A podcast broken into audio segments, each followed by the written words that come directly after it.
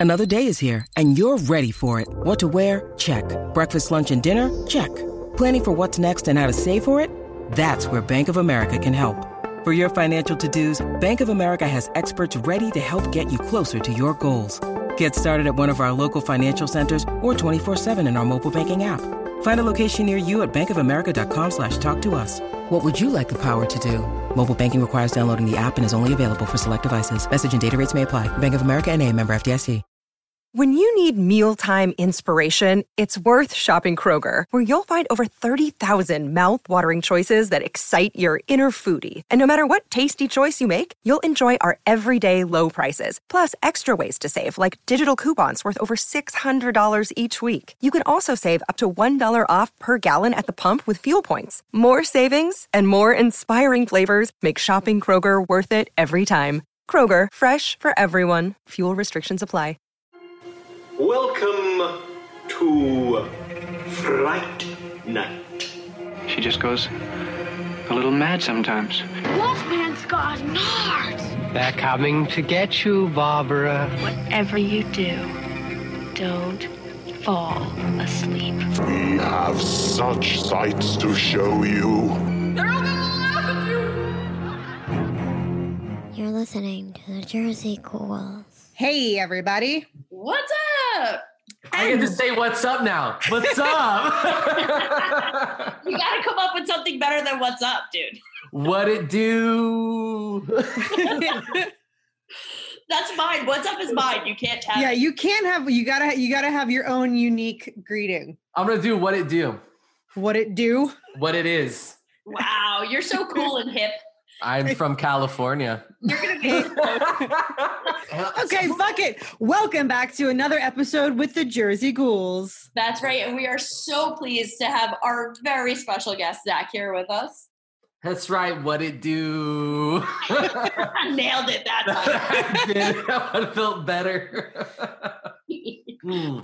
It So is great. Yeah, let's do it. Sorry, Jack. It's great to be back. I'm too excited. I feel like an 80s coked out wrestler right now. This is fantastic. Oh, Weird. so are you gonna pass out in a cloud of your own cocaine soon? Is that what that means?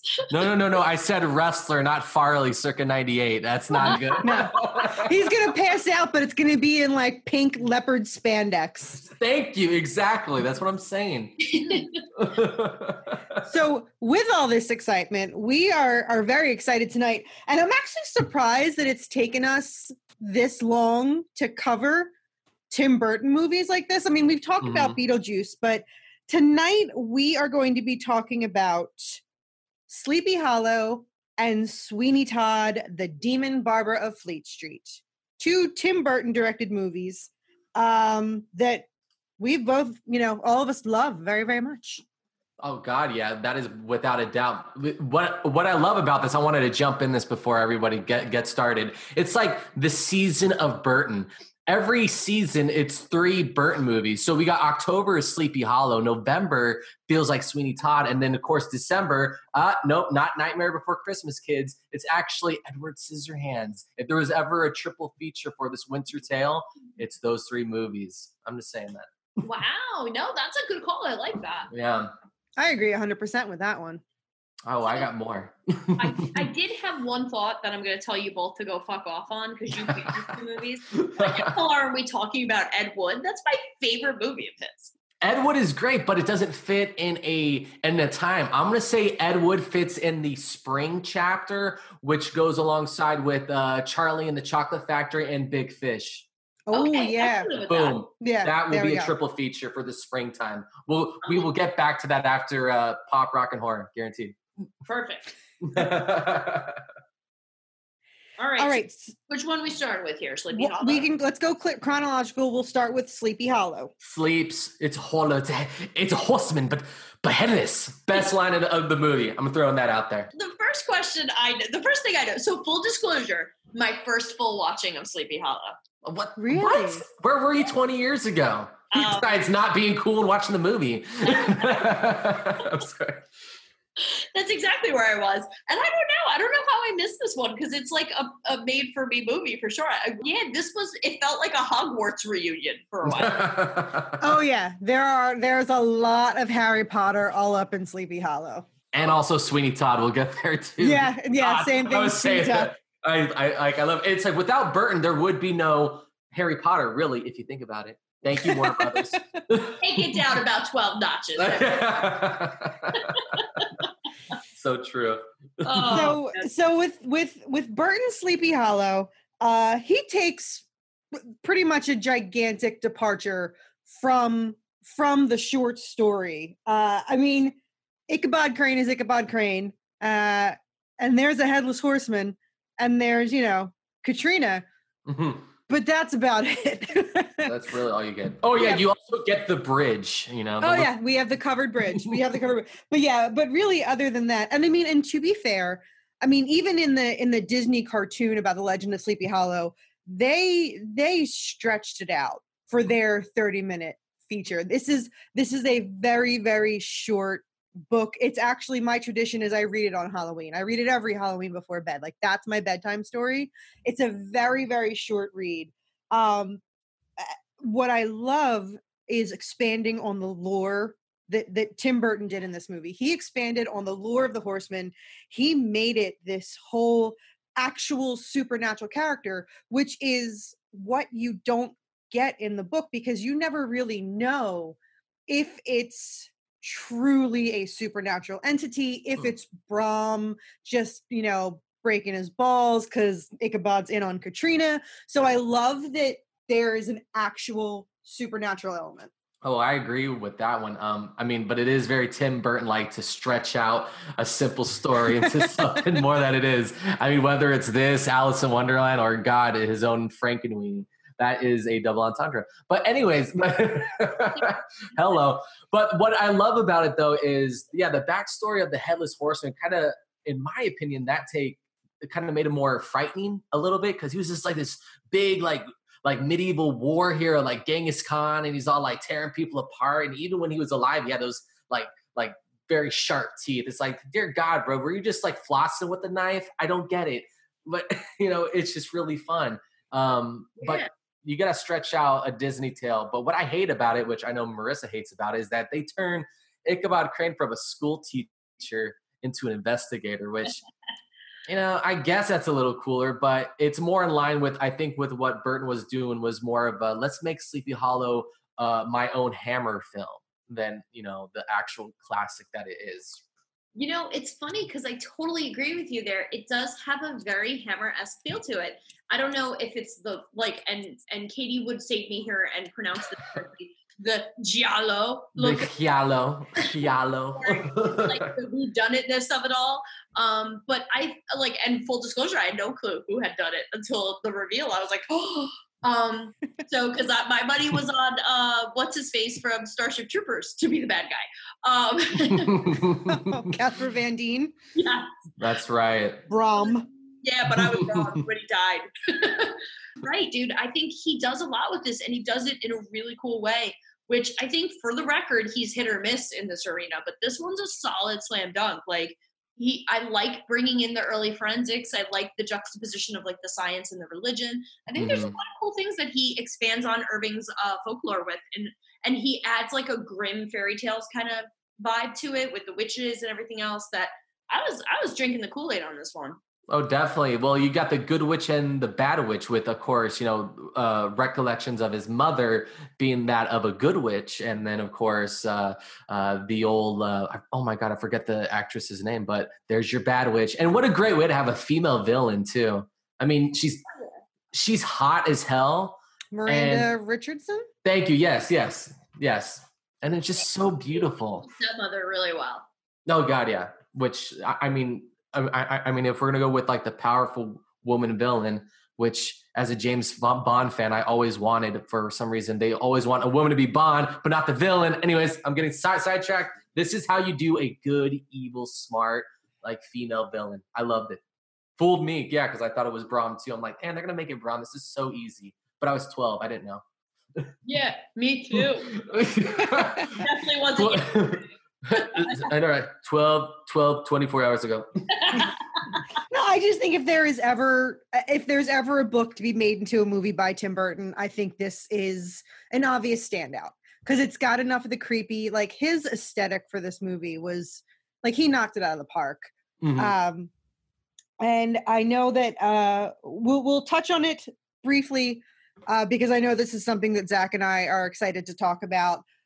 But let's dive in real quick before we get into the meat and the bones of it. Uh, let's talk about Danny Elfman's score for this movie. Let's talk. Oh my goodness, yes. So, uh, music, music visually speaking, I'm gonna talk about that. You know, uh, about that whole gothic tone because for a while during this time, um, I personally feel like uh, Danny Elfman was kind of in a slump of his score, and he was like building up. Like I don't know, like the mid '90s was really. I don't know. I didn't really. Besides Nightmare Before Christmas, Danny Elfman didn't really have much to do. He was doing more like drama, dark movies, like adult films during that time. And then once we got Sleepy Hollow, Porn? um, all right. no, not porn. Come on, Cinemax. No, I'm kidding. um, but it was just so gothic. You get the horns, you like dun dun dun dun, and it just builds up to this very soft and very like whimsicalness. So you get that Elfman horn really up when the fright is there, when the anxiety is there, and then it comes down to that whimsical floating. It's kind of like you're inside Ichabod's head. That whole like the anxiety of the horror that is today, and the whimsical, you know, uh, um, youth of with my mom and as you know as a child of you know this is part of it. Maybe it's just an illusion. Maybe it's not real. Did it perfectly. That's what I got to say about that. I think that one of his biggest strengths, uh, it's it's something that I think that he can do almost every time. The opening title sequence, Mm-hmm. he knocks it out of the park, and I think that that's a very strong suit that he has, even with with movies like um, fucking what is it, uh, Planet of the Apes. I love the opening sequence of Planet of the Apes when it has all the different percussions and it's it comes in real strong. My favorite thing about this one in particular is there's a uh, the part of the uh, the title sequence you know all the people that are starring in the movie like all their names are popping up. And then there's this moment where the music absolutely has this amazing crescendo and it's at that moment where it says music by danny elfman. And i'm like yeah you go ahead and you pat yourself on the back baby because this is really good. This is really good stuff. I think um, Burton and Elfman do this magical thing with their opening sequences where they manage to somehow create the entire tone and set the entire pace for the film with Oh, God, yeah. one long opening drag and it's done in in yeah in all these movies. I mean charlie and the chocolate factory this one i love how it's either the blood or the dirt or the you know whatever it is and it's always so vibrant. And i love the way the color and the music juxtapose juxtapose wow it's been a long day. The, uh, the terror and the horror behind it all and like the, the grimness of it all. It's just brilliant although i gotta also be honest you know as someone who knows nothing about music the one that goes instead of is so cool. It's also fucking magical. Yes. Oh dear God. Yeah. Well, it, it could because he has the like the strings, the strings, especially in that intro beginning where like the fog is setting over like the landscape, and then like the titles have that like almost like a cloud. It just pops up, and every whimsicalness of each string. Yeah, exactly that. It it almost.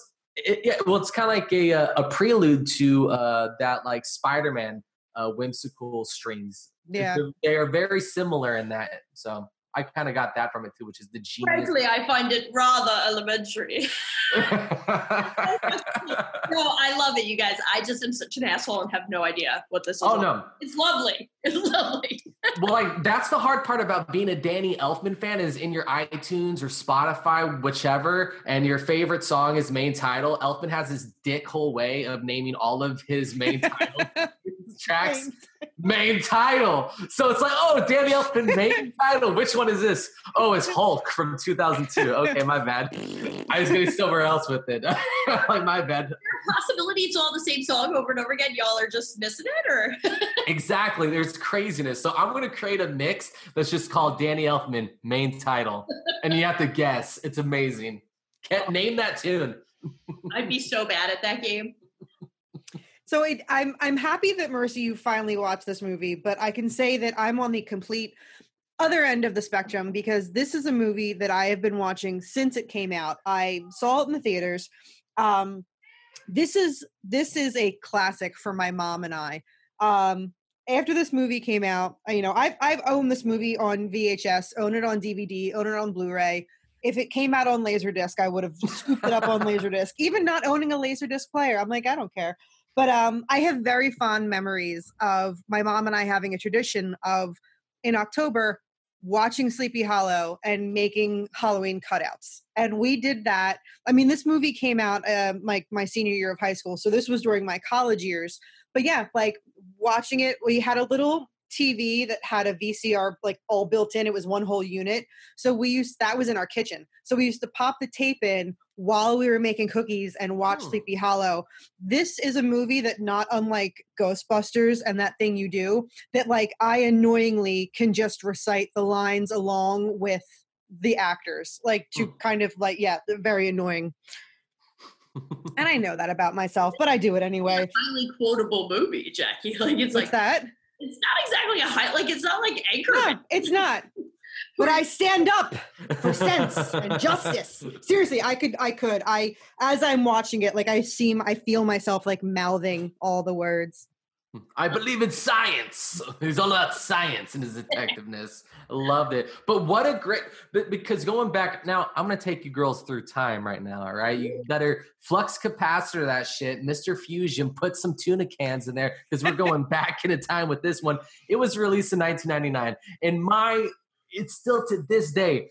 Movies released in 1999 are one of, if not the greatest year for cinema. Was 1999. You had Sleepy Hollow. You had Kubrick's final uh, Eyes Wide Shut. You had Episode One of Star Wars. You had everything from like The Matrix to for groundbreaking sci-fi to American Pie, groundbreaking comedy. It was just a great time for movies, and Sleepy Hollow was such a big deal because I remember uh, in October, my friends and I, we, they played like the Scream 3 trailer for that. So it was like this horror awesomeness. Just with starting with that, and then at your local blockbuster was uh, Bride of Chucky. It was just a great time in October with Sleepy Hollow, just like leading the charge. It was the place to go. I loved it. I just Googled it when you said that because I was like, have you lost your mind? But fuck, a lot of good movies came out in 1999. Jesus. There you, yeah, exactly. Yeah. Here's one for you. I'm just Google too. Muppets from Space. I fucking love that movie. I Eat it. fucking love that movie. Blair Pepe- Witch Project. Pepe gets a lot of shit, but I think he's awesome Mm-hmm. as a newer Muppet. Oh yeah, look at that. Oh yeah, exactly. Blair Witch, Mystery Men, uh, Iron Giant, 1999 Oh, I kicked cried. ass. I'm sorry, people, but 20 years ago we had a great, better release of cinemas. I'm sorry, Marvel. Go to hell. no, wrong. I just want to make sure that we're recording because you literally fucking listed the Phantom Menace as a positive thing in life. So I'm yeah, that's called a Lucasfilm pre-Disney buying them. It was good. Wow. I'm going there. With my- fired. With my double end lightsaber too. Who was Qui Gon? We didn't know, and we didn't care. He was on my Taco Bell large cup, and I liked it. Oh man, I can't wait till we do our very special edition of uh, Jersey Ghouls when the new Star Wars movie comes out. oh my God! Please have me on there so I can just shit on it. No, I'm kidding. I'm kidding. I'm kidding. I'm kidding. It's gonna suck, but I'm, I'm kidding. I'm kidding. I'm not, but I'm kidding, but I'm not. Let's do this. fucking let's do this. I love it. But yeah, so so the whole um almost said Sweeney Todd, Sleepy Hollow. Man, they go together too. Mhm. Sweeney Sleepy. Sleepy Hollow um was a first for everything. First off, the blood in that movie. Dear God, it played a character. The bright redness. Oh gosh, the gore was perfect. The special effects was genius in And hold up. in that. Yeah, it was- j- everything about it, especially uh, what's that one scene where like he's just like investigating with all these like tools and he puts it up on the dude's abs and like it opens it. Maybe I'm thinking about Hellraiser. I'm not sure. There's some Hellraiser tools in there though. I loved it. I'm crazy. I love it. No, and the movies pair so beautifully, even in that sense, because Sweeney Todd is another movie that has this unrealistically bright red blood just squirting everywhere. Same exact thing in Sleepy Hollow. I remember seeing a behind the scenes uh, interview, and I think Christina Ricci had said that Tim Burton's goal was like, how many scenes can I squirt Johnny Depp in the face with blood? Like, how many do we got? Amber Heard thought the same thing. That's horrible. But oh, hashtag too soon, Zach. hashtag too soon. Me too soon. I love hashtag me too soon. But but with the blood though, it does. It's almost again. It's a precursor to Sweeney Todd, where the blood ha- it takes a role. Whereas again with Sleepy Hollow, it, it's a character that stands out in that dark setting that is Sleep Sleepy Hollow. Whereas in like the theater version of uh, Sweeney Todd and also the movie version, it's pretty much its own gimmick. It's its own character. I love it. You know.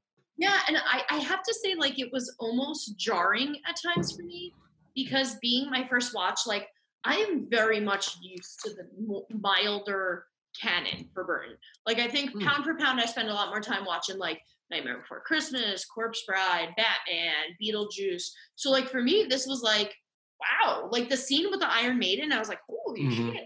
And I gotta be honest with you, I may have totally been suckered by the witch scene. Like the jump scares in this film were effective. And you're right, he loves getting splooged in the face with Burton's blood boy. Yeah. yeah, that's something else we can touch on. Um Splooge? Uh, yes, the splooge. Uh, speaking of splooge, Johnny Depp um, yeah. Pure the, prime death. He was so hot back. Yeah, then. like this. This is you know the time. I think we're we're not quite Pirates of the Caribbean yet. He hasn't gotten there yet, but he is on his way there. And then Sweeney Todd is smack dab in the middle of it. So yeah, this mm-hmm. is this is definitely at the height of of Johnny Depp. And what I think we're at eight or nine, the number of times that Johnny Depp and Tim Burton have worked together, like it's up there. This brought me to a severe existential crisis. Because and I'll pose this to you guys because I think it's art it's safe to say you two are much well and better versed in the Burton canon than I am. And my my question is, guys, did Burton ruin Johnny Depp? Hmm, good question. I think Disney ruined Johnny Depp. Yeah, I'm gonna. I can't. I can't put that blame on Burton because. Mm-hmm. No, I. Just I. I love Burton too much that even if it is his fault, I'll say that it's not his fault. I'll give you a tie where it's like uh, uh, uh Burton, or sorry, uh, Depp as Willy Wonka was kind of like the precursor yeah. to that. I'll give you that, but I gotta tell you, the, the oversaturation of uh, Jack Sparrow, and then he's then all of a sudden he's the Mad Hatter yeah. I blame Disney. Yeah, maybe we can blame Disney. I don't know, man. It, it bums me out though, because when I think of old Johnny Depp, like you know, fucking what's he in Gilbert Grape level, Johnny Depp, mm. it makes me sad to think he's like persona non grata and a fucking joke now. Like I hate that this mm. is. I really That's think true. he's gonna have a comeback. I think he's too good of an actor to not like if he can recover from 21 Jump Street, he can recover from anything. yeah. But and he just has to come out from under all those scarves that he wears. If he can just yeah. unbury himself from the no, I, I agree that the as far as his uh, work with Burton, the Willy Wonka is the weakest link. Like oh. that one is mm. yeah, like that one was just a weird. That was just a weird choice. Mm. You know, I, I but I feel like he wanted to Wonderland together. Mm-hmm. Yeah, they did Alice in Wonderland. Yeah. Yeah. Biggest gripe about the two of them working together? no, for me it's Willy Wonka, and I feel like he, I feel like Johnny Depp and Tim Burton wanted to be so other end of the spectrum from uh, Charlie and the Chocolate Factory and Gene Wilder's performance that mm-hmm. maybe that's why they went to that weird place with it. I don't know, but yeah, that's that's my least favorite. I don't mind him as the Mad Hatter.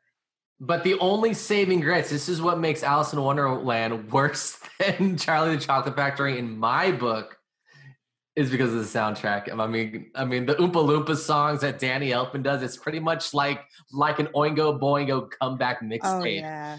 Agreed. I fucking love. Not only do I love yeah. that movie, weirdly, but mm. I love his take on Willy Wonka because I always said Gene um, Gene Wilder's version scared me too much, and the book as a kid, so I never thought he was scary until I saw the movie and was fucking terrified. And I also, yeah, the soundtrack on that one is really good. The songs are so clever, yes. and I love all the characters. Yeah, I don't know. I, I think the Alice in Wonderland movies are kind of big giant pieces of shit. Ooh. Oh, I agree. No, no, I remember seeing it with Katie. I was actually really excited. I'm like Tim Burton, Depp, you know, Anne Hathaway's in this cool, you know, hot. But I go see the movie, and it's that video look where they put uh um um um what was it called like fucking KY jelly up on the lens. I couldn't see shit. It was so unfocused. I got mad. I'm like, okay, we get it. You're a CG. You can add this to it. Yeah. Very, very disappointing. Charlie and the Chocolate Factory used worlds, real squirrels. Real squirrels.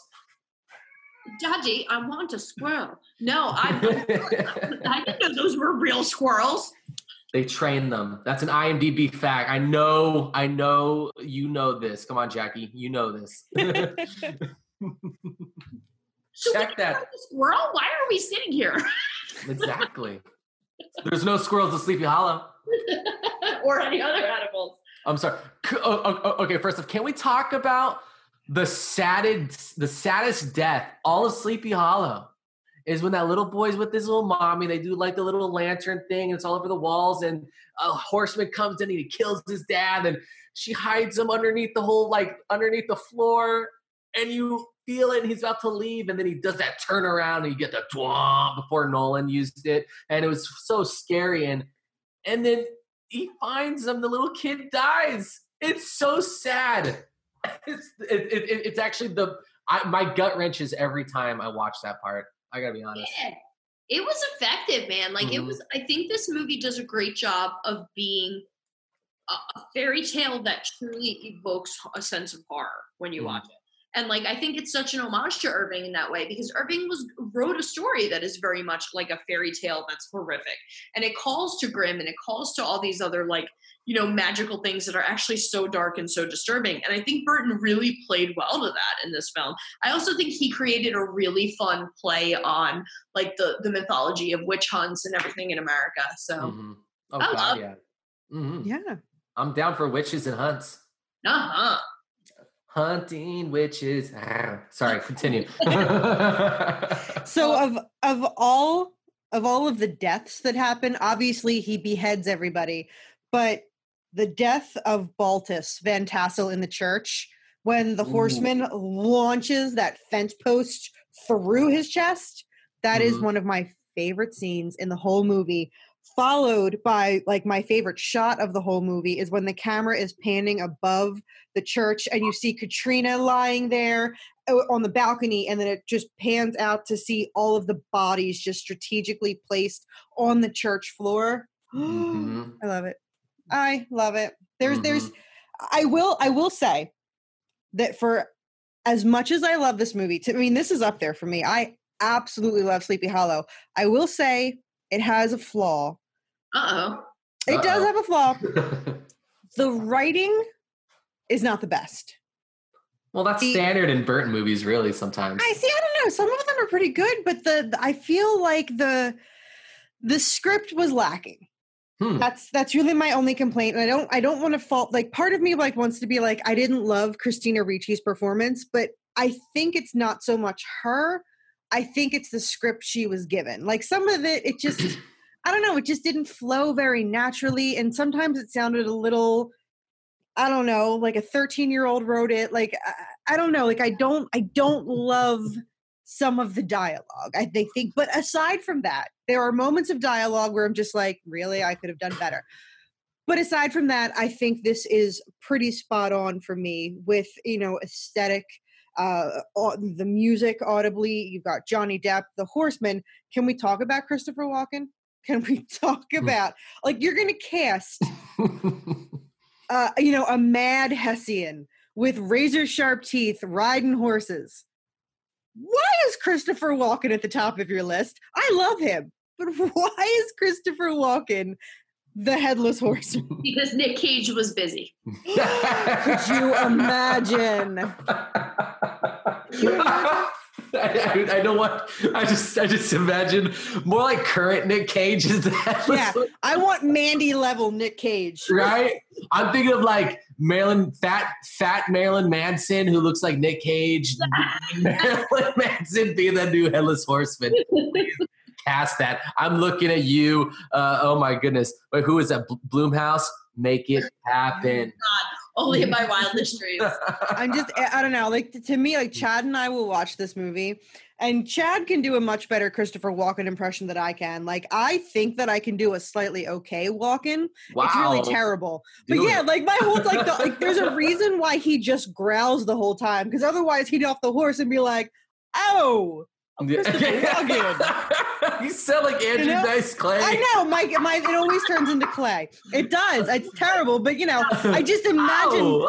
For the, ow, I'm Christopher Walken. I'm a horseman. You know, I you know I'm gonna cut off your head.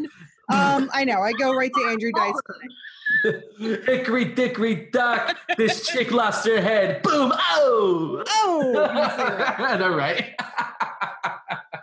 That's great. But Christopher Walken felt I don't I felt like but it made sense, but yeah, you didn't know why. And I just always thought of, oh well, he used him in Batman Returns as this evil douchebag. Might as well.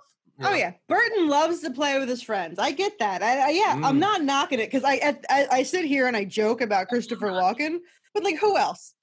Who else is gonna be in 1999? Who else do we got? Um, Mm. so I, I Hard. This is a good time for me to a agree with your comment. The reason why you don't react to Ricci's character as much as you want to, because we all love her so much, is because there's no characterization in this film. There's no development of any sort of emotional attachment to any of these characters as much as you want to. And eh, you like them because they're Johnny Depp and Christina Ricci, and you fall in love with the film because it's a Burton film. But when you strip it down, like the dialogue is so problematic in so many of his movies, and his ability to build characters you care about often is is dependent upon Danny Elfman and the amazing actors that follow him around. Um, and I hate to say that because I like Burton. I also feel like he his films have tons of problem. Zach, here we go. We're gonna Yeah. fight. Let's Tons of problematic representations of females. I agree with you that it's an awesome, awesome uh mom character, like evil Yeah. stepmother. But like, okay, that trope has also been done. If you're gonna have an evil villain who's a female, of course she's a wicked stepmother. So like, while I respect Burton's work and I like this film a lot, some of the mistakes made in this film are ones that are my gripes for his entire canon. And yes, one of them is he really needs to stop putting his wife in everything he makes. I agree with you on that one. But I think that the whole like woman being like a witch is like literally akin to, you know, the villain has to have a mustache, you know, like, oh, ho, ho, I got him next time. You know, it's like one of those things. It's like, of course, the woman's a witch. But I do agree with you is like without her character, everybody else is just like there. But yeah, You know, they're like, actors. Why not use them? yeah. Like, I I had a tough time believing the uh, uh what do I want to say? I had a tough time believing the relationship between Johnny Depp and Christina Ricci's character. well, they seem like siblings, really, when you watch it. It's really weird. Yeah. Yeah. my daughters watch it with me, which I kind of regretted because it was super gory, but they were into it. Mhm. Both of them at different points in the evening asked me if Christina Ricci was his daughter. Yeah. yeah, it did have that weird like guidance feeling.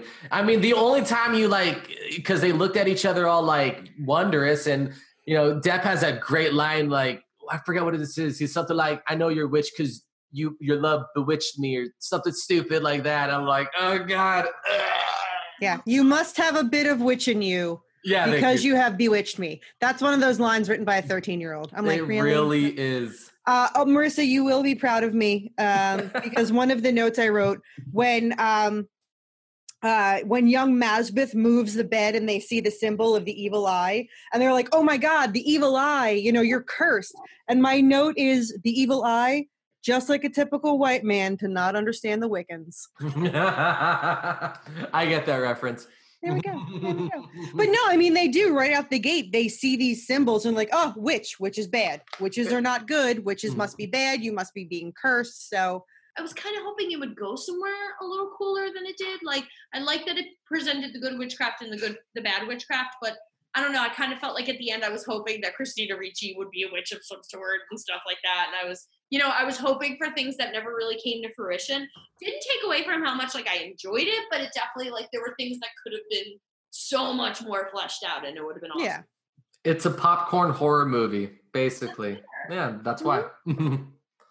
I like it. What else, you guys, for Sleepy Hollow?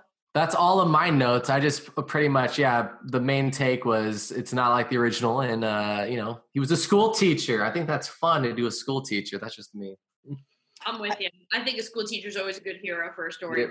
There you go. Did you notice the uh the large Marge homage at the end when Yes. the when the horseman gets his head back and he's starting to like re-muscleize and everything? At one point, he lifts his head up and his eyes pop out and his mouth is open and he looks like large Marge. yeah, I saw like that. a very split second. Mhm. It's very Yeah. Burton sketch drawing. Love it. I love it. and then like the only other thing that I have on my notes for this one is I just love that quintessential Bertman black and white stripes because at the end Christina Ricci comes out of the carriage. oh yeah. Now they're living large with all that Van Tassel money. You know, it's it's it's the year 1800 in snowy New York Mm. and and the city looks a lot better than it actually did during that time. So, you know, thank you Uh, Hollywood There's because I looked at, I was like, Right. dude, what is what does New York look like in 1800? Like, let's see what the and it doesn't. Mm-mm. not not not a whole lot like that. I mean, it looks a little bit like that, but they made it real pretty. So Um, so yeah, so maybe we move on now to Sweeney Todd, the Demon Barber of Fleet Street. Oh, here we go. See now for this one, I haven't watched this movie. Man, it ha- it has to have been like ten years. It's been a while since I've seen this movie, so it was great to re- revisit because I listen to the soundtrack at times, but you know, I, I had fun watching it again. It's really ridiculous. yeah, no, I, I enjoy this too. I mean, it's it's a Sondheim show. It's 1979, right? This was on Broadway, and Mhm. I, I'm such a, a a sucker for like older Broadway that I was so pumped to see it kind of get reimagined in this way. Um, I also I think I liked it better this time than I remember liking it when it first came out. Like I, I kind of enjoyed the watch this time, which I was nervous I was going to find it like tedious, but it wasn't. It was fun. yeah, yeah. Okay. So this one, uh, a 2007 uh, reimagining of the Broadway show. Yeah, Mm. um, and this one again, this is another perfect example. So this is not Danny Elfman's music, but somehow it sounds like Danny Elfman's music because that's just how cool this show is. it's very stringy with that one. What's also great about the sound is there's this uh, there's this mo- motif. Um, it's called the death sound. You hear it in a lot of movies. Specifically, when I like to give people um, uh, the idea is from The Shining. You know the wow wow wow wow wow wow wow wow. That's pretty. That's pretty much Sweeney Todd's song, but a little bit faster. You know, when it starts off with uh, you know no place like London, you hear that overture and you hear that sound over and over again. You hear it again when he pulls out his knife or sorry, his uh, blades, and you just hear it all the time when he starts doing his little Sondheim, you know, speak sing. You know, you'll hear it. It's there. but that's what I love about it. It's that sound of death is near. I do too. I love it, and I think it permeates the entire film so well that it really it evokes a dread. Like you feel the dread and the dirtiness and the like, just like the bleakness of the film very much through that music. And you're right. Like usually, and I, I it's funny that you brought up Scor- uh, not Scorsese, uh, Kubrick as an example because I want to poke my eyes out when I listen to 2001. But you're right in this sense, or in like the sense of The Shining, it, it works. It it helps you evoke that dread. It helps you get into the Mhm. mood of the story so well. And you're right. It's Sondheim. It's Elfman. They both do it beautifully. Oh, very true. I could do without the CGI in this movie because there's Mhm. a lot of CGI. way too many. This was like that time of because it came out in 2007 and this was Seven, yeah. and I remember in the theaters I'm like because the whole main title sequence again with the bright red blood it was going through like all of the little chamber stuff and I'm like man that's really cool looking and then I'm watching it up on like Blu-ray like the high def I'm like when did this look like a old like you know video game point and click of Jack the Ripper like this was just one of those like disc games that you played in elementary school Yeah. Dear God. Yeah, it's so funny how movies from that little chunk of time just don't hold up because they relied so heavily on the Mhm. wrong things. Um, yeah, so I mean, so so real quick, just the history of the Sweeney Todd mythology I found really Mhm. interesting. I stumbled into a book about Sweeney Todd while I was doing my research. Ooh. And uh, fun fact, Jackie, for you, Um, as you probably know, he first appeared in, uh, in print in a Victorian penny dreadful uh, called The String of Pearls. But he was actually an urban legend that really sprang in, in England and from in the UK really as popular because so many people were using cats, dogs, and other animals in their pies at this time in the Victorian era that it was believed, yeah, yum. Mm, Yikes. it was believed that I know you guys are all about a good meat Uh. your household. So Talking about tacos and you bring that up. I was gonna find a good time to do it. I just, um, but uh, I figure what better time than with the cannibalism because uh, Katie and I have already decided we're starting a commune and are probably going to have to be co- uh, cannibalists at some point because we're not going to be able to self-sustain. So Um, but anyway, apparently there was widespread fear of people using people in their meat pies back then. And so true. apparently they they can't really get this down to like one person, but they believe there was an urban legend about um, a barber who would kill people and they would dispose of them through cannibalism. And apparently Charles Dickens really it was responsible for feeding into that fear and paranoia in his writing. And even to this day, there are so many tropes and urban legends in the UK about this kind of stuff and about like demon monster for some reason barbers and people who use razors as or knives as their primary weapon and how they come and get you if you're bad Sounds like Candyman. That's so Yeah, cute, yeah. alright? Or little- their own little cheeky over the pond version of like Candyman or whatever we have over here. But um the other thing I realized what was interesting is that I kind of learned that so many cultures have a Sweeney Todd, like a figure who is either a barber or a stylist or some sort of like person who's supposed to make you better. So you put your trust in them and you let them have a blade close to you, and then they turn out to be like monstrous. Which I gotta be honest with you guys, I freaking hate razors on screen. I hate watching people get shaved.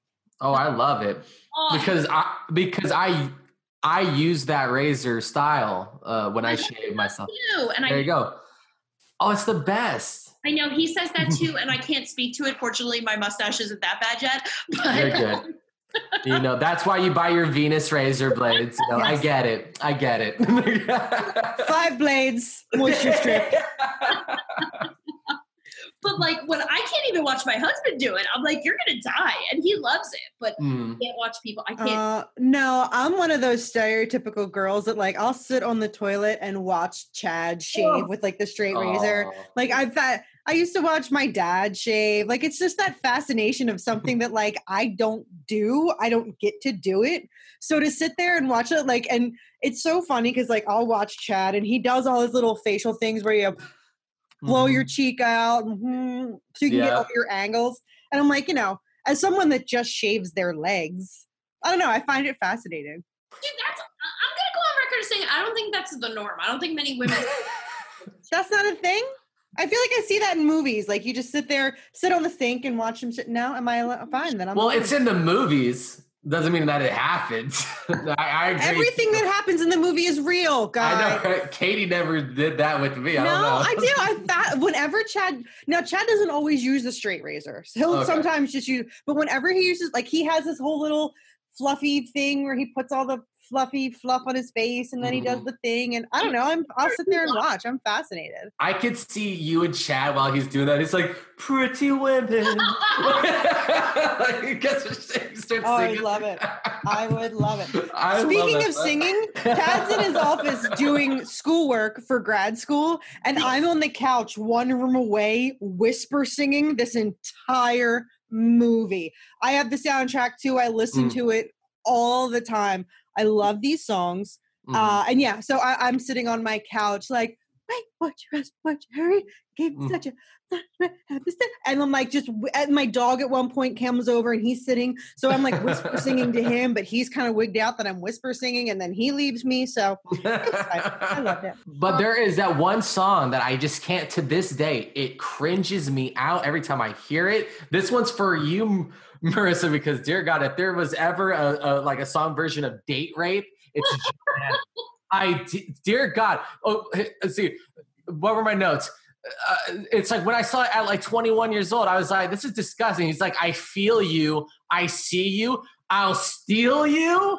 What the fuck? that is gross. You don't even know this broad, and she's up there like, oh, I'm in the fucking window and all shit. It's like little British little twink is all like, oh, I feel you, Joanna. I'll steal you. I work for your dad, but I want to fuck you. Like, what the fuck? It's so crazy. That's all of that. it's the most date rapey, rapist song. It's like, oh my dear God, it's ugh, it's it's so gross. I could see, you know what? This is what Weinstein saying to fucking Jennifer Lawrence to get her to star in the fucking Hunger Games. you can quote me on that. I'm done. Yeah, no, it's cringy. And I have to say, the entire treatment, and I blame Sondheim more than Burton because obviously he invented this shit. But Yeah. so fucking cringy and problematic. All of it, all of it, everything that happens to women in this movie. And ironically, it's not the violence against them that's for once in my life, it's not excessive violence towards women that I find problematic. It is the men who like just fucking like it's it's bizarre. And and I can get into this when I talk about all the reasons why I love hate this film. Because I hate a lot about Sweeney Todd. Mhm. Um, first of all, I have to admit, you guys, I'm a Broadway fanatic, and there's only two songs that I actually have in my rotation from this musical. And Hmm. they are not the date rape song. It's God That's Good. I love Toby in his song. and I like pretty women. But that's cringy too. But um yeah, no, this first of all, this show doesn't hold up to me the way most of Broadway shows do. I think it's fun though. I mean, I mean, there are some good songs up in there, like you know, the like the song, like the movie starts off in that like little London town, and they're coming in. It's very whimsical. Again, I love using that word, and the British guy singing it. Then, I think it's so funny because it's so happy. Like there's no place like London. Like oh my god, you know, look at there, look at London, look at the smog, and then you hit Sweet Todd's like no place like London. Like, yeah, wow, thanks, Sweeney. You totally brought down the fucking mood. God, what an asshole. One cell and a half, that motherfucker. yeah, right. But the but the songs are very speaky. Again, like is very Sondheim style. But Pretty Women is, um, I guess, yeah, it's it's the most recognizable. You know, there's that one song in each of his like musicals that stand out. It's definitely is that one because it's you can sing to it. You don't Oh, see now uh, the Uh-oh. song um, Ep- Epiphany. Oh, yeah. and is one of my favorites, and also Try a Little Priest is Mhm. is there. p- Those two are probably my most favorite. Uh, although Pretty Woman is so great, and and and Alan Rickman. Let's let's pour one out for Alan Rickman. Oh, Sweet, sweet angel in heaven. biodegradable. But that's the thing though about Epiphany, and I discovered this when I rewatched it. Was it's it's a great song. It's very strong. You know, he he starts. You know, that's when Sweeney loses his fucking mind. But it's actually again, it's the sound. It's the soundtrack style. You get the horns. It sounds like a Bernard Herrmann Alfred Hitchcock movie. You get the big horns and like the anxiety strings. You know, and the. Womp. I love that shit, and that's what makes Epiphany good. And then you get his Sweeney going nuts, which is fun. That scene too, when he starts killing people, the Oh, song that he's singing, and and he's just like this chaos is happening around him that he's creating, and Mhm. he's just you know lackadaisical and just slicing throats and singing songs about the sky and oh look there's a star stab my daughter slice i Yeah. love you goodbye slice slice, slice like it's just all he's so elegant in the way that he kills people and i love it's like that moment of elegance of the slice and then there's the blood and then he just gently touches the pedal and then when they fall and seeing the head collide with the stone floor of the bake room is so jarring. Like i love these uh uh oh i don't know what the word i'm looking for is. I guess just the the contrast of the scene from one second to another of just the swift slice of the throat crunch of the neck when it hits the ground. Like it's so so cool that th- those parts make me jump every time when when like the bodies fall. I forgot that they actually show the bodies fall to the ground, and I totally was like, "Oh fuck!" I forgot how graphic that is. I loved it. Yeah, Let's see what other notes I got. Okay, first off, I got the beginning of my notes. You will love this. All right, husband gets arrested, and you go after Alan Rick, Alan Rick Rickman. Duh, obvious choice. I don't know. I was having a boner for Rickman there. I guess. Oh yeah, no. I'm th- one of my notes is when Alan Rickman asks you to marry him, you Mhm. fucking marry him. That's right. And You then do it. they go to that eyes wide shut party, like everybody wearing a mask. And again, you get the fucking return of Weinstein in the form of Judge. Like that's crazy and weird and bleh, gross. I'm telling you. Cringy. And but what I love about um um it's like th- there's this one scene, and you will agree with me up on here, J- Jackie. It's like the first shave that Todd does during the whole sh- shave of the face during that part, right? He does that thing when he's getting ready, slowly but surely, and then he does his hand movements, and then he ends it like Edward Scissorhands. Mm-hmm. If, if you notice that little callback, it's amazing. I loved it. And uh, Sweet Todd's first shave that we see him do, and when he's done, he does that little tilt in the little back of the hand.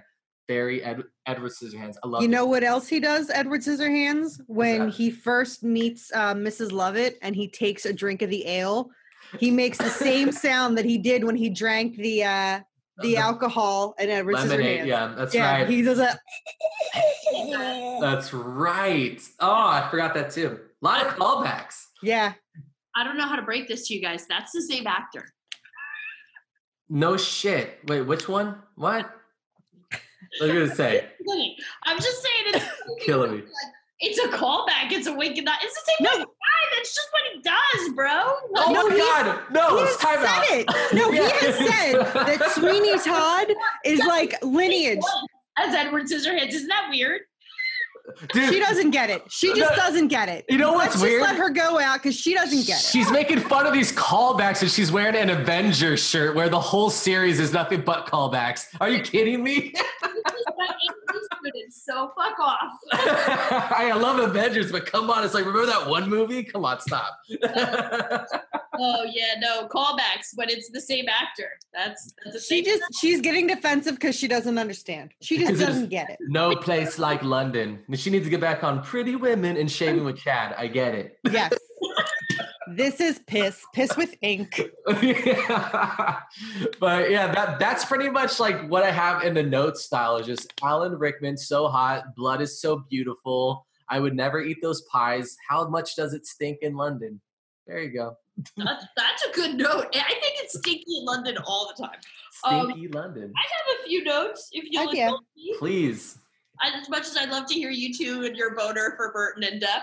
Yeah. Um, Burton Boner hashtag. um, I had to Google. I had to Google what a sweetie is. So I, I was like, A sweet yeah, but Katie loved that part. It's like, of course Sondheim would put that fucking word in there. yeah, because I was like, what's a sweetie? I was like, is it like goody? Well, like back in the day, is it like a title? But it actually means small hero, like uh, insignificant, inconsequential hero. So that got me thinking. And I did a little research. I know this is Uh-oh. all very unusual. Um, and I looked at Jungian theory. So I, you know, being the the budding psychologist that I am, I looked. I was thinking about Burton films and the notion of individuation, and I can't take credit for this because this is definitely theory that's been explored before me. But basically, like the theory says that we all the individuation is we all secretly strive to be a unique person in a world where we can't really be unique people. And when you try to be unique, you wind up like losing like losing that battle in, inevitably. And when I think about all of his canon, and especially Sweeney Todd and even Sleepy Hollow, you could argue, that's a that's a really good way to thematically frame Burton's canon. This idea that like all of his protagonists, whether an anti-hero like Sweeney Todd, whether a bumbling hero like Ichabod Crane, they are all striving to be unique in a world where everyone else is just abiding by a status quo and it brings about very much pain and torture and, and in mo- many of their cases their downfall and i find it interesting that so many of his movies like okay i'm just gonna say this burton movies depress me y'all they fucking bum me out and what? They, it's inspiring depression. Really or just It's- depression depression It's inspiring. Each movie has that depression, but inspiring. First off, Batman, I'm inspired. Beetlejuice, you die. What do you do? You fucking party and you haunt your house. It's fucking great. Uh, Ed Wood, what do you do? Fuck it. I'm gonna dress up like a, a, a, a, a girl at times and use cashmere sweater. It's fucking beautiful. And my movies suck, but you know what? They're great. And someone's gonna make a movie called The Room Yeah, where? because he was are you getting inspired. Depression. The- It's- like, I, I'm so happy at the end of so many. I don't. I don't see where the depression comes in. Mars Attacks. I was inspired. This movie, I think, is so dreadful and so depressing. And I blame Sondheim. I don't blame Burton because you're right. I lo- I Mm. thought about most of Edward, like all of them. Edward Scissorhands. Mhm. There's, there's always a glimmer of hope at the end. Things usually wind up resolving themselves nicely. That's very true. That's and very I, I true. need that. I need Well- that in my life. In this movie, everybody that's bad gets their comeuppance. His wife wasn't bad. She wasn't bad. neither How dare her? No, and, and neither were all the victims of Todd. I'm saying That's the true. bad people. Oh, okay. they have to come anybody that did wrong in this movie died. Like nobody lived that did something wrong. Mhm. And I don't feel very good about Joanna going off with hope. What the fuck is his face? Anthony. Yeah. Anthony. Just thinking about Paul Rudd saying that. Sorry.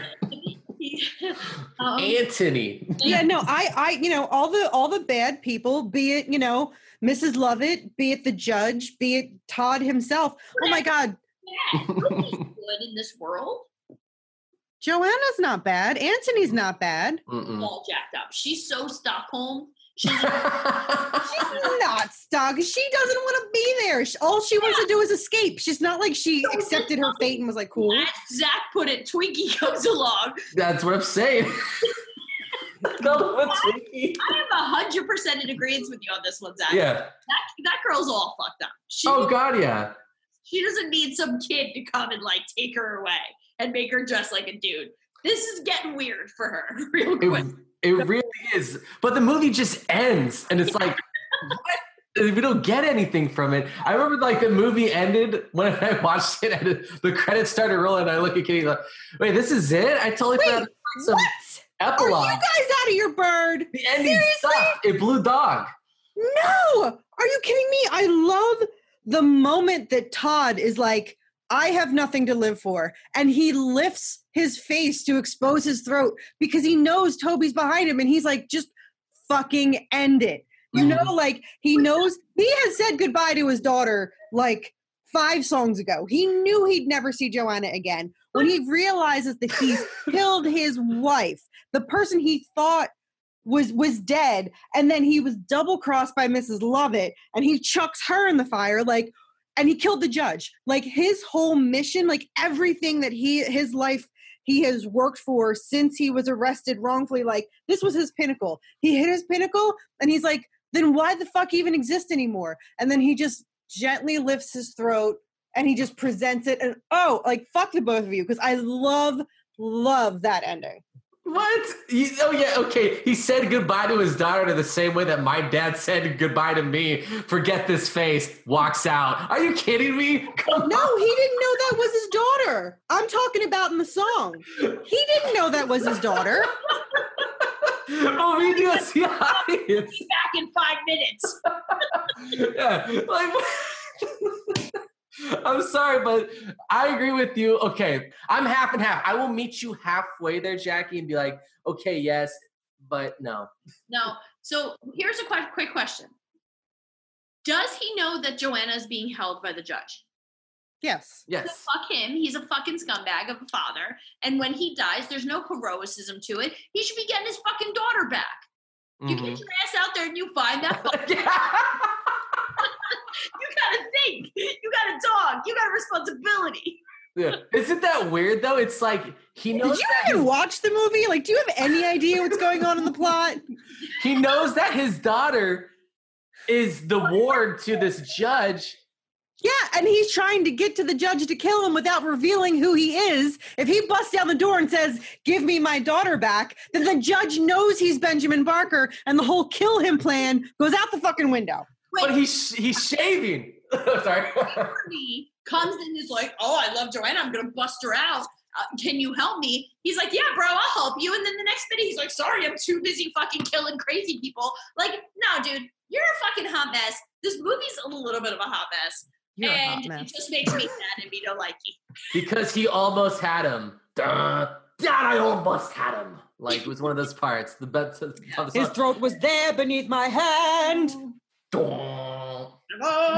yeah, it's a great song. It's a great song. You suck, two suck. That's how I used to Oh, like I give people drinks. love it. Love it. Um, Who are you talking to? I'm not a big fan of this show. I, I and I'm a huge like I like a Broadway show that I could put on start to finish and fucking rock out. I can't with this one. you Well, always need your fucking happy ending. I was gonna say I agree with You Jackie. always need your happy fucking ending.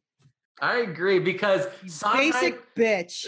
yeah, right. You know what? The world isn't all puppy clouds and rainbows and you know Movies. Equality on the fucking Supreme Court. All right, it's not all happiness. Get over it. Like Puppy clouds. puppy clouds. The world is not all puppy clouds, Marissa. You know, it's not candy canes and rainbows. I'm sorry. it's not like you know your daughter's cartoon is obviously a pair of hairy balls. Invisible friend. I'm sorry. the balls. if only you could watch this, They're listeners. flowers, I love it. No, Sweeney Todd is a good dark. See, back in college, when I did musicals, I did Guys and Dolls, and I did Hair, and I did The Music Man. When I was in Hair, uh, they started filming this, and all right, and I wanted to be in it. I'm like, oh my god, I love Sweeney Todd because it's fucking dark and pathetic, and I love it. Because the reason why I was a musical theater geek who hated musicals because they were just so peppy and fucking every theater actor out there. And i know there's a bunch of listeners who are in theater who can like they were just so fake and phony when they're smiling up on stage and doing the fucking musical and in their back they're fucking blowing your best friend. Like it sucks. No, no, that that didn't happen. Don't worry, everybody. Not speaking from personal experience. He might have. no, I agree with you. I think musicals sucked for a really long time. This is not the one that changed that, though. I'm sorry. I liked it. Jackie and I like it. Uh, Sweeney Todd is good. Joe Bob says, check it out.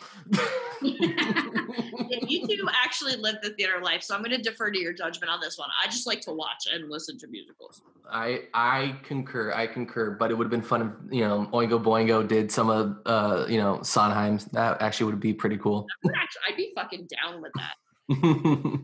Fucking- Uh, Rupert Rupert Giles from Buffy has a cameo in this movie. Did you see him, Marissa? no, I. Ooh, what? Okay, so right after the shaving competition, a guy walks up to Sweeney Todd and he's like, "So, sir, like, do you have an establishment in town?" And they're like, "Yeah, you know, Fleet Street." That's Rupert Giles from Buffy. I got to rewatch that. And actually, uh, it was cut, but he sings. Uh, there's a song throughout that that is sung, I believe, in like the beginning, middle, and end. It's like one of the chorus songs. I think it's the Ballad of Sweeney Todd, Mm. um, where he, Rupert Giles, Anthony Head, um, and Christopher Lee actually sing it. But Lee got cut from the movie completely, and yeah, um, uh, Anthony Head got cut down to just that one that one scene. But yeah, I, I got excited because Rupert Giles is my favorite guy from Buffy. hmm How Burton can you be when you actually put Christopher Lee in a singing role? That's amazing. Seriously. I love seeing Christopher Lee pop up in these films, though. hmm I Um, love it. I quick question, Burton fans. hmm The city obviously sucks, right? That's what this movie tells me. Right? It's London. Yeah, it sucks. gross. any city here. But the burbs suck, says Edward Scissorhands. The fuck am I supposed to live in Tim Burton's world? That, The- that isn't gonna suck. I'll tell you where you live in Burton world, okay, Jackie. I'm I'm gonna try to do this. Maybe we catch each other here. London sucks, but it's obviously the 1800s. Then we get so good in the suburbs of the early 90s in California with a weird castle over the hills looking at us. Maybe that's the problem. There's a doll maker up there. That's fucking weird. I wouldn't be li- happy living in the suburbs of Burbank. Put that house kidding me? Halloween. Yeah. That's why the best place to live, even though it never came into fruition, was Jack Nicholson's cowboy character in Mars Attacks when he made that hotel. In that place is going to be the shit, man. I'm telling you. I would well live there. Or yeah, like because Gotham. I mean, I just every time I I'm in a Tim Burton world, I've even the kids movie ones. I'm like, God fucking damn it, this world sucks. And then No. yeah. how bad our world sucks. Um, I'm sorry. I'm gonna move to New England. I'm gonna go live with the Deetz family I their fucking that. badass house. So fuck you guys. I I'm going to the with you. Deetzes. The Not me. Deetz is, is Love it. fucking great. I'm going to Winter River to live with the Deetzes. See. I agree. Actually, if there is a great Burton place to live, it's there. I Yeah. agree. I agree with that. That's a good one. If you're dead. I was gonna say before or after remodeling, I'll take the quaint It's- country house Mhm. or I'll rock the fucking modern fucking house. Either way, I'll live there. I like that style too. Let's do that one. Sandworms and all. I'll take it. I'll take it. Of all the Tim Burton film worlds, that's the one you're gonna go to. That's the off the top, top of my head. That's where I thought first. Actually, you know what? I would be more inclined with uh, um, the town in Dark Shadows I would go there too. because Okay. it's the '70s and has better music. Do we want to be hoity-toity and live in Wayne Manor? No. No, Wayne Manor No? is hurts. No, Batcave though. Yeah, I'll live there. That'd be pretty cool. Sucks. You know what? The thing about the Batcave, I was always so like, if I were in the Batcave, I'd fall off the edge. Oh, Like God. where the one where it's like cars parked on that very small little circle of earth, and then there's just nothing. I'm clumsy. I know me. I will fall into whatever crevasse is next to the car, and I'm gone forever. So no, I can't live in the Batcave. I know. How did Vicki Vale manage to walk around in there? That's crazy. Because I know we're coming to our end here, and I know, know that people are like wondering, "Whoa, Zach mentioned something cool like season of Burton films. Tell me more." Okay, cool. I will. So January, February, and March. check this out. Check this out, man. Batman Corpse Bride for February. Alice in Wonderland for March. Boom, bang. That's your early springtime, and then we talked about our spring into summer with uh, with the with the Charlie. Ed Wood. Ch- Ed Wood, Charlie and the Chocolate Factory, and Big Fish for June because Father's Day, Big Fish makes me cry. Then we got summertime, which July would be Dumbo or you know Dark Shadows, whichever. August would be Mars Attacks, and September would be Beetlejuice. Boom. Where's Batman Returns? Yeah. Batman Returns is Christmas time along with Edward Scissorhands, but if I only had to choose one, obviously it would be Edward Scissorhands for Christmas time. I'm sorry, True. and I'm a Batman Returns fan. Me too. I'm a big, uh, embarrassingly big Batman Returns fan. Also, for the listeners out there, if you do have the Batman Returns DVD or Blu-ray, uh, turn your TV into black and white chrome and put on the musical tracks only version of the film, where nothing plays, and it becomes a beautiful silent movie. What? That sounds Yeah. fun. There you go, Christmas joy. They have that all. on the um on the Beetlejuice Blu-ray too. You can do That's right. You can do soundtrack only on on the Beetlejuice Blu-ray. Mm. Fancy. That's fancy. There you go. All right, that's what I have to say. yeah. Um. All right. So you guys have any other? Uh, th- so here's my last thought. Has Tim Burton peaked? I mean, is is he gonna do anything good anymore? um, as long as he's a slave to Disney, no. Yeah, blame Disney. I'm going to. Fuck them. Like they're really terrible. Like, Look at his movies with truly is a terrible corporation. Look at his movies with Disney. He's horrible with Yeah. Disney. I mean, and I like Dumbo. I thought Dumbo was actually pretty decent. I liked it, but it wasn't Burton for me. It was Disney. Yeah. Okay, but he got in bed with them and he bought his his auteur style to Disney. So I still blame him. I mean, he he that's where he started. He started as a a- at Disney. So like I can't I can't blame him for for going back to where it all began for So him. my question here, let me rephrase, is can Burton still surprise us? Can he do something that hasn't he hasn't exhausted? Like is he gonna bring out something new or has he exhausted this style? Because there's no denying that there's an aesthetic to everything he does that has been very much the same. And I think that more so than Disney, and you can blame Disney for a lot of things, but I don't think is peaking and then kind of jumping the shark a little bit. I think I worry that he's not going to be able to do anything fresh anymore because we've seen this so many times. Well, I'm gonna agree and disagree. So during the whole heyday of you know of the whole Disney and Burton thing, we got Dark Shadows, which I thought was actually very entertaining. It was Mm-hmm. funny when it was gory. It was good. So if Burton actually focuses more on horror, I actually think that's when he can have his comeback if he sticks back to that gothic old school style. You really thought that was a good movie though? Like because the song choices and the soundtrack was phenomenal. I had no choice. No, I I agree because that was the line of thinking that I had of, you know, uh, Burton works best with his spooky aesthetic. Like that's what he's known for. When when Burton is Burton, and it's it's it's been a while since we've seen that. And you know, can can we capture another moment like Nightmare Before Christmas, like Edward Scissorhands, like you know what? I don't know, but I will I will hold out hope for it. Yeah, no, I me too. I'm rooting for him. I really Yeah. am.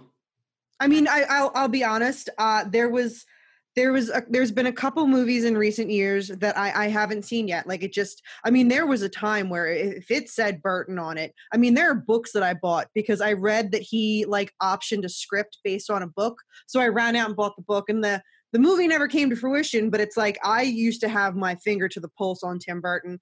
I watched everything like the day that Big Fish came out. Like I remember leaving work, driving home, stopping at Kmart, bought Big Fish. Like I would buy things day of.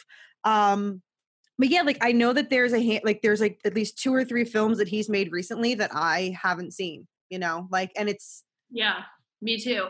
Uh, Well, first of all, he really shit the bed with Miss Peregrine's Home for Peculiar Children because that was Did such he? a good book, and the oh, movie. oh see, I never I, I like that movie, but I, I've never read the book, so I have no comparison. And I did not watch Big Eyes because he really aggravated me with his statements about feminism. Zach, cover your ears, earmuffs. Uh, I haven't seen Big Eyes yet, but yeah, now I haven't seen that- Big Eyes either. That just moved up to my watch list. Thanks, man. no, I, he pissed me off because he was basically like, I'm sick of femin. Like he basically was you. He was like, feminists need to stop shoving feminism down our throats. And he like shit on um your boy actually, Jackie. Uh, the dude from Doctor Who was wearing a "This is what a feminist looks like" shirt.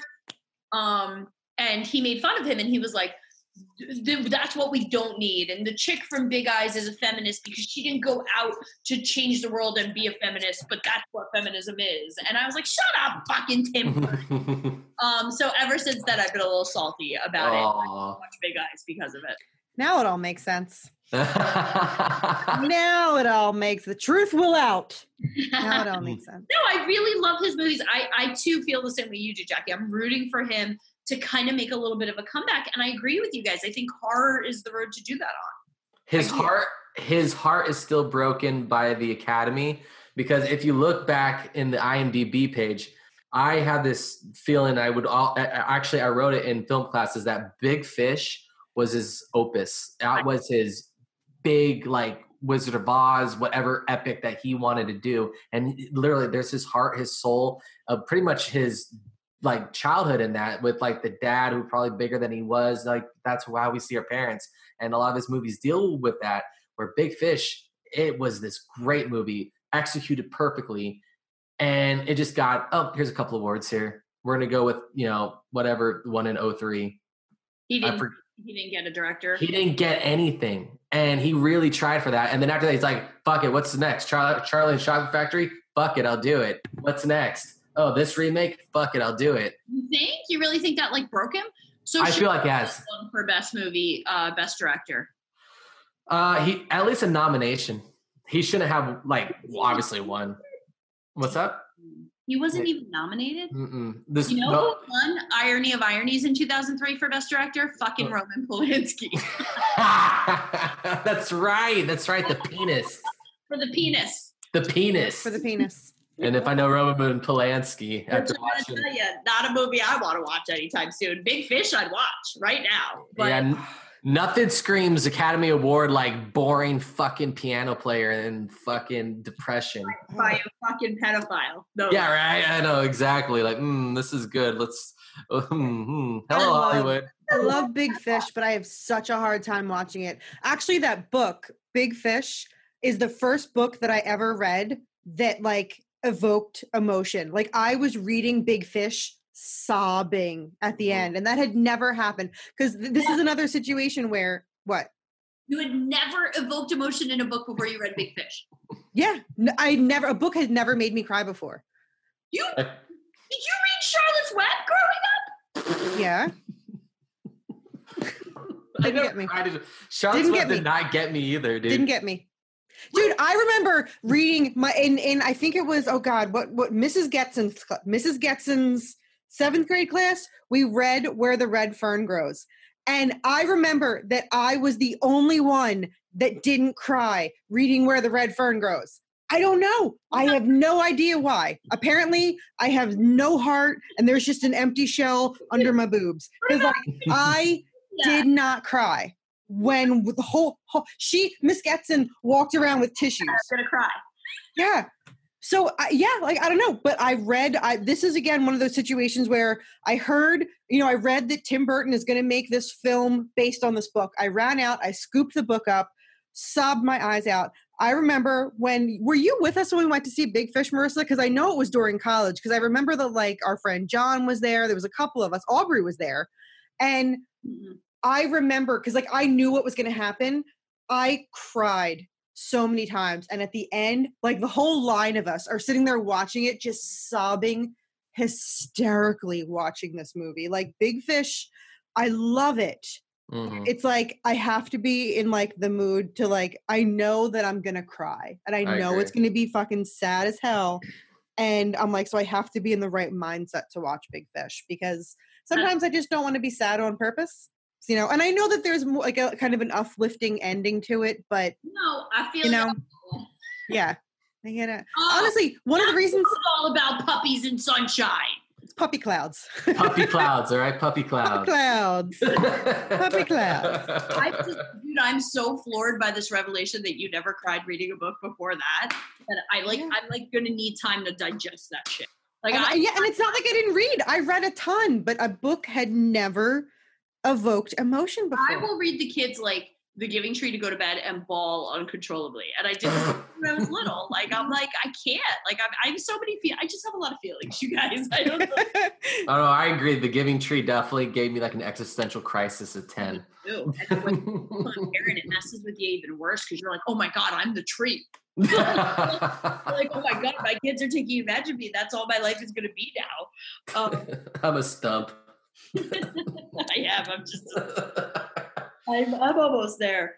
Um, yeah, no, guys, I'm glad we went down this road. And Zach, I'm glad this was the episode we brought you back on because I think you, you really helped. Like, I, I'm glad Jackie had somebody to talk about like scores with.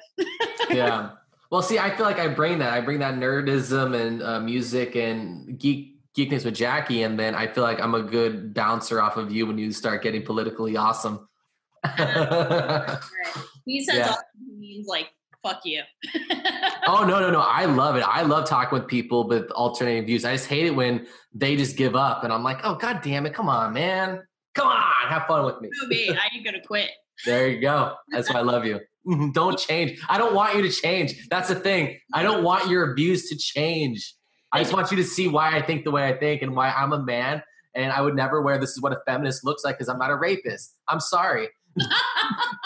See, and what's important is that I could laugh at that. I find Exactly. exactly. to be fair, I would absolutely wear this is what a feminist looks like, but I'm not sure if it's effective because I am a feminist. Like I don't I'm a girl. I don't- don't know that works. It's like me wearing a white t-shirt. I know. I'm white. that has nothing to do with it. well, we we hope you guys have enjoyed our little conversation about Tim Burton's uh, Sleepy Hollow and Sweeney Todd. Zach, thank you so so much for coming on and uh, supporting my cause, uh, Always. rallying for Tim Burton. it was great. I loved it. I love anything burn, anything with the ghouls is my favorite fucking time. I love being on on here. It's great. I could show off my comedy. I dig it. Don't forget to check us out on the internet. Give us a comment, give us a like, give us a love, and we will see you guys next time. Bye bye. Bye bye. Later. You're not gonna say some cool like California thing like bye bruh. uh, later, bruh. Much better. I like it.